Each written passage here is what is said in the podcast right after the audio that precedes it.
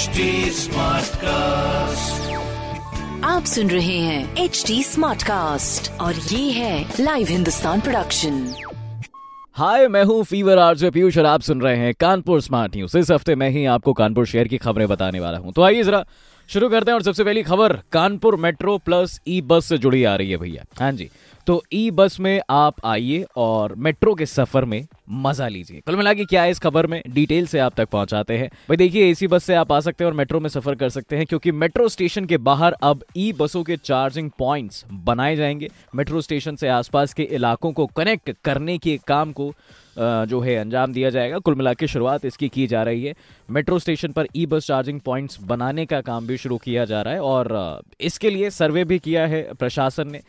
जिसके लिए Uttar Pradesh metro rail corporation यानी यूपीएमआरसी इस सुविधा के लिए Kanpur city transport services limited से कोई शुल्क नहीं लेगा और हमारे कानपुर शहर वालों को इस चीज़ की सुविधा भी मिलेगी। अभी फ़िलहाल कानपुर मेट्रो के कॉरिडोर एक यानी कि मोती झील से ये सेवा जो है शुरू की जाएगी। नौ स्टेशनों के इस कॉरिडोर में पार्किंग की काफ़ी जगह है, जैसे कि आप भी जाते होंगे, मैं भी गया हूँ। तो पार्किंग अच्छी खासी और साफ़ सफ़ाई भी आपको मेट्रो स्टेशन के बाहर मिल सकती है।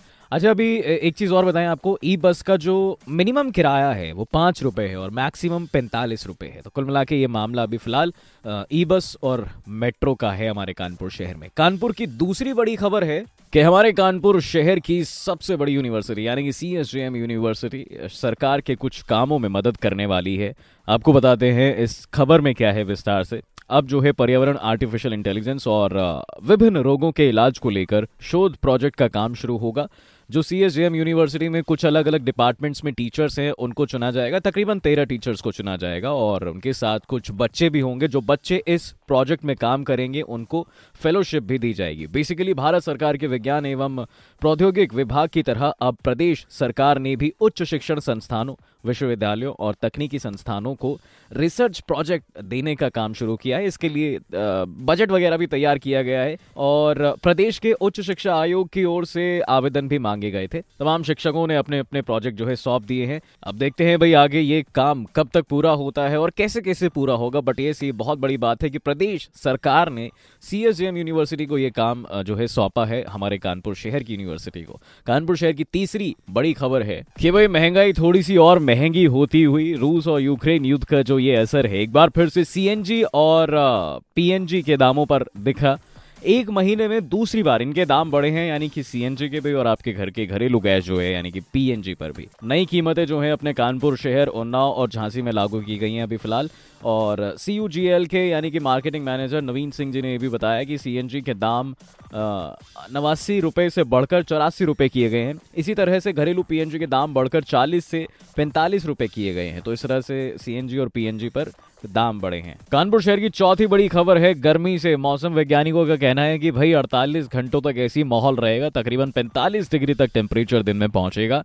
और 48 घंटों बाद उम्मीद ना रखें कि मतलब गर्मी कम होगी, ऐसा नहीं है भाई साहब। और बारिश के तो दूर दूर तक आसार नहीं है गुरु तो थोड़ा बच के रहें गर्मी से और लू से।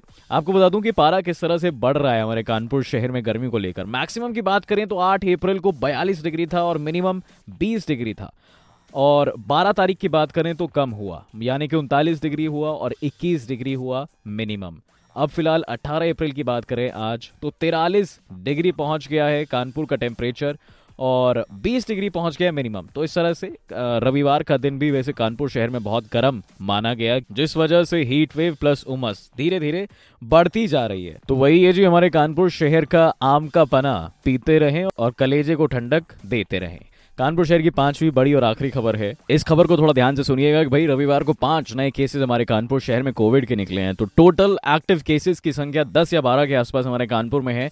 कोरोना मरीजों की बढ़ती संख्या और चौथी लहर की आशंका जो है हमारे कानपुर शहर में जताई जा रही है भाई। और इसीलिए स्वास्थ्य विभाग सतर्क हो गया है। प्रशासन के निर्देश पर हैलेट के जो मॉनिटरिटी हॉस्पिटल में फिर से कोविड वार्ड बनाए जा रहे हैं।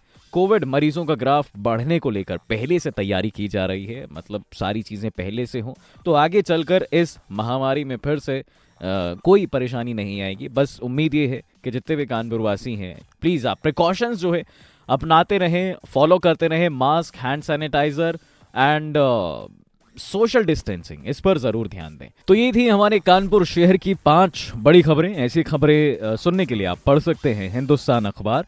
कोई सवाल हो तो ज़रूर पूछिएगा on Facebook Instagram and Twitter हमारा हैंडल है at the rate H T और ऐसे पॉडकास्ट सुनने के लिए log on to W W W dot H T Smartcast dot com आप सुन रहे हैं एच डी स्मार्ट कास्ट और ये था live Hindustan production smart Smartcast.